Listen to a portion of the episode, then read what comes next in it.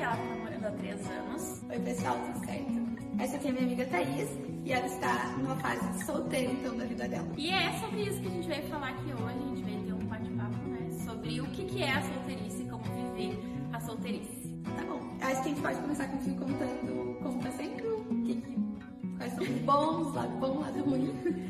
O lado, eu vou começar pelo lado ruim, né? Porque o lado bom ele tem muitas coisas, né? O lado ruim é mais a pressão da família, né? A pressão da família, a pressão de alguns amigos sobre, né? Quando que eu vou ter esse momento, quando eu vou ter um companheiro. Até porque eu tô, hoje no meu círculo de amizades a grande maioria está em um relacionamento, né? E pressão interna também, né? Eu tô quase com 24 anos, então tem aquela pressãozinha, tipo, o tempo está passando, né? E quando que vai chegar o meu varão?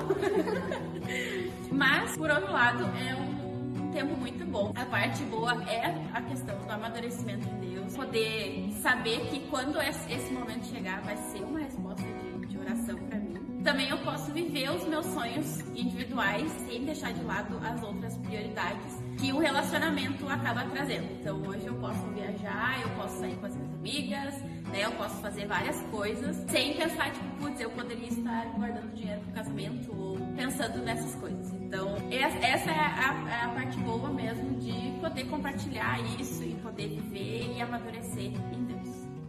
E eu queria compartilhar também que essa foi uma parte extremamente importante na minha vida, não só minha, como da do meu namorado também. A gente teve um momento de solteirice onde a gente pôde se aprofundar muito na palavra de Deus individualmente, a gente se encontrou depois disso.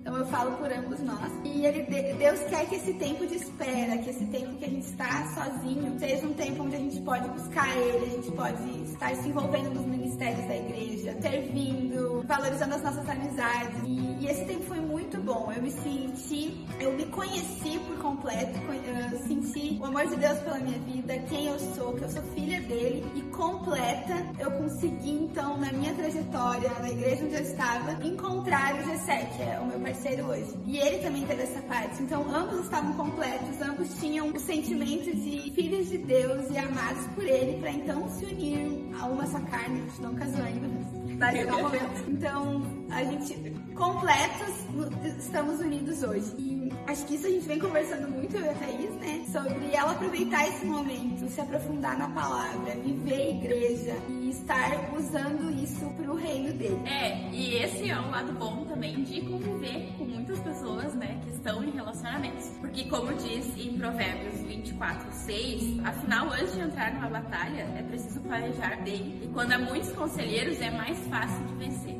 Então, ter os conselhos das pessoas que já estão em relacionamento, que já estão casadas, é muito mais fácil de chegar num relacionamento mais maduro sabendo o que, que eu posso, o que, que eu não posso fazer, né? Entre aspas. Conhecendo, né, o que, quais são os meus limites, quais são os limites que eu é, posso chegar dentro de um namoro, depois num casamento, né? E é mais fácil a gente aprender com a experiência dos outros do que quando a gente tá num relacionamento, por exemplo, e acaba errando. Então é muito mais fácil a gente da experiência dos outros e não precisar errar às vezes, né? Acontece, eu acho que é muito mais sábio também a gente aprender com a experiência dos outros.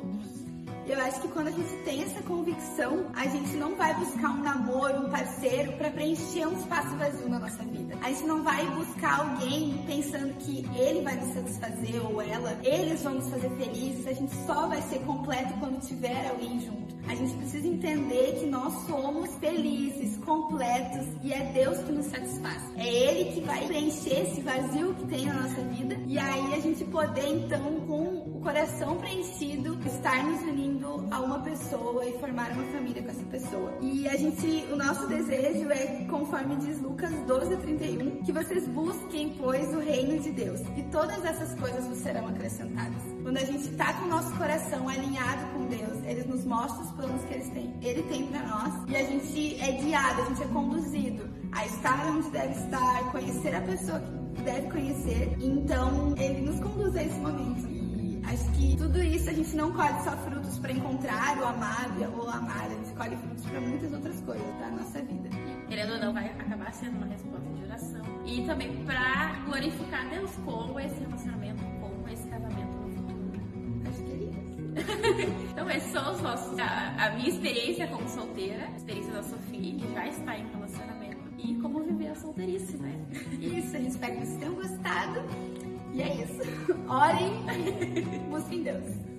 E agora, né, não esquece, vamos dar os comentários, marca o teu arroba, vamos, vamos juntar os casaizinhos nessa igreja, né, gente?